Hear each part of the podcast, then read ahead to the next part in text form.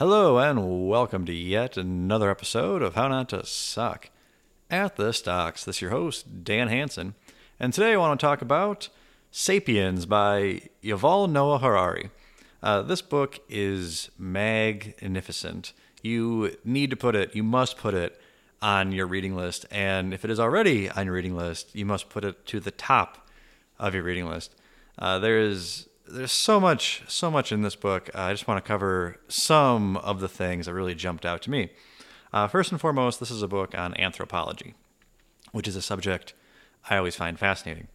And so, one thing I learned from this book is I was always under the assumption that evolution was like, okay, here's a chimpanzee, and then here's you know Homo something else, Homo something else, Homo erectus, Neanderthal, and Homo sapiens. You know that famous kind of uh, that picture of evolution. Okay. Well, it turns out not quite. As recently as 70,000 years ago, there were up to six different species of humans alive on planet Earth all at the same time. Uh, some of those humans lived in East Africa, and some of those, uh, one species lived in Australia, uh, the Neanderthals lived in Europe, and our species, the Homo sapiens, uh, lived in East Africa. So then that begs the question well, what happened to all these other species of humans? And according to the author, there are two separate theories. Uh, the one is that the Homo sapiens killed off all the other species, which, given our history, isn't all too uh, surprising. Uh, but the peculiar thing is Neanderthals were actually bigger and stronger than us, and they had larger cranial cavities. So they could have even been more intelligent than us. So if they were bigger, stronger, and perhaps even smarter than us, then how come we were able to beat them? And so the author attributes it to our ability to unite under common ideology. And it has to do with language. So all humans had a language, and chimpan- uh, chimpanzees have a language. So when chimpanzees see an eagle in the sky, they'll make a sound. And when they see a lion on the ground, they'll make a slightly different sound. And scientists have tested this out where they replay uh, the eagle sound and all the chimpanzees look up. They replay the lion sound, all the chimpanzees look at the ground. They've even seen chimpanzees lying and tricking one another. Very human trait. Uh, so, for example, uh, chimpanzee A will see chimpanzee B, and chimpanzee B has a banana, let's say. So, chimpanzee A will call out, Hey, there's a lion. So, chimpanzee B will drop the banana and, and run off. Uh, so it shows that chimpanzees are capable of making things up. Uh, but humans take this concept of making things up to a whole nother level in the form of an ideology. And so, well, how come ideologies were able to enable us to beat uh, Neanderthals and all the other humans? Uh, well, it has to do with we can only personally know about 150 different people. We can only have a relationship with about 150 different people. And so we see this in chimpanzees. It, if you have a group of chimpanzees that goes over that magic number, then it'll break apart. Like an alpha male chimpanzee just won't be able to hold together more than 150 other chimpanzees. It'll break apart into warring sects, warring tribes. So we assume the same thing was true of Neanderthals. So they can only be as a group of Neanderthals can only be about 150. Homo sapiens, we don't have that limitation. So yes, if 150 sapiens fought 150 Neanderthals, the 150 Neanderthals could win, but we wouldn't bring 150. We might bring, you know, 400 or 600 or 1,000 uh, to the fight. So in other words, uh, sapiens won uh, not, not, not just through sheer numbers, but through coordination of those large numbers. So I thought that was fascinating. And the concept of human beings and our different ideologies is a pervasive theme uh, throughout the book. Um, the second theory is that not that we killed off all the other species of humans, but that we interbred with them. And this is one I find credible too, because I think we've all met someone who looks like they have Neanderthal DNA. Uh, Greg Olsen, former tight, uh, tight end of the Chicago Bears, then Carolina Panthers, currently uh, he's an announcer, uh, commentator rather. Uh, he has just that look of a Neanderthal. He's not ugly. He's better looking than I could ever dream to be. I just mean like he has like this you know, this huge, huge fucking brow that I always attribute to that. And maybe I'm full of shit. Maybe he has no uh, Neanderthal DNA at all. Uh, I'm just saying. But but the point of this uh, this theory that we interbred with all the different uh, all the different uh, humans, I should say, is that well, if we all come from different species of humans, so if Asians come from Homo whatever, and Africans come from Homo whatever, and Caucasians come from Homo whatever, well, that means we're not all the same. That means we do have genetic differences. That means we actually come from different species of humans, which, as you can already tell, uh, is not exactly the most politically, uh, politically expedient uh, theory in the world. So, okay, I thought thought that was really fascinating, and just you know moving along because there's so much in this book.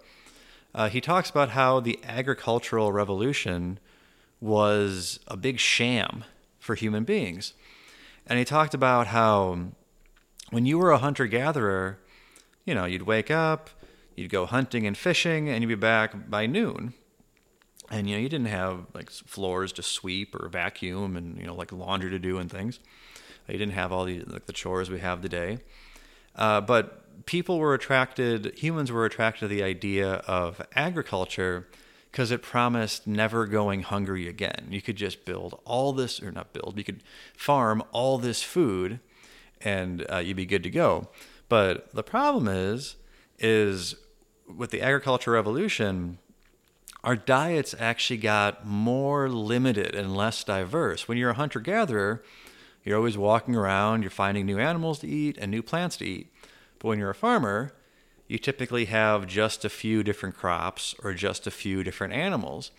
And so that also makes you more susceptible to things like a drought. If you're a hunter gatherer and there's a drought, you can just move on to a new land. If you're a farmer and there's a drought, you and your entire family can starve to death. Or if a disease comes through and kills a bunch of cows, if you're a hunter gatherer, you can just move on to a different species, a different part of the planet. But if you're a farmer and all your cows die, well, again, you and your family can starve to death. And also, it arose uh, like more disease because a lot of diseases are born from animals. And so, the closer in contact you are with animals, more likely you are to get an animal born uh, disease.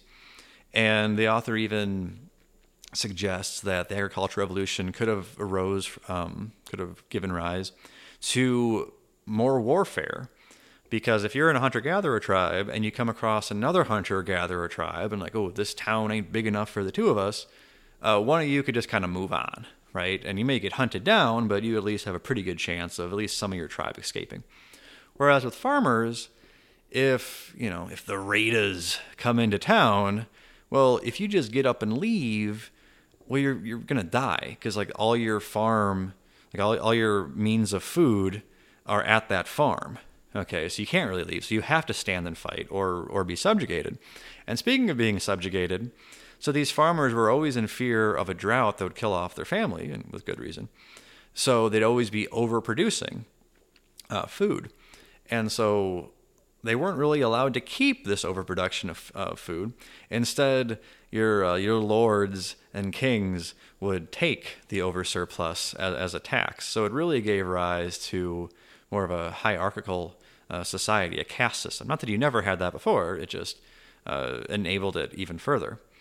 Um, and so, yeah, so he goes into how he thinks the agricultural revolution uh, was a big sham. And, and one last thing that I found uh, really fascinating about the book is he said that human beings may actually be getting stupider.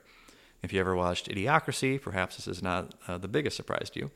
But his rationale for why human beings could be getting stupider is because during the hunter gatherer days, uh, you couldn't really afford to be incompetent. Like you kind of had to know how to survive, how to find food, how to stave off danger, all these different things that you had to know about.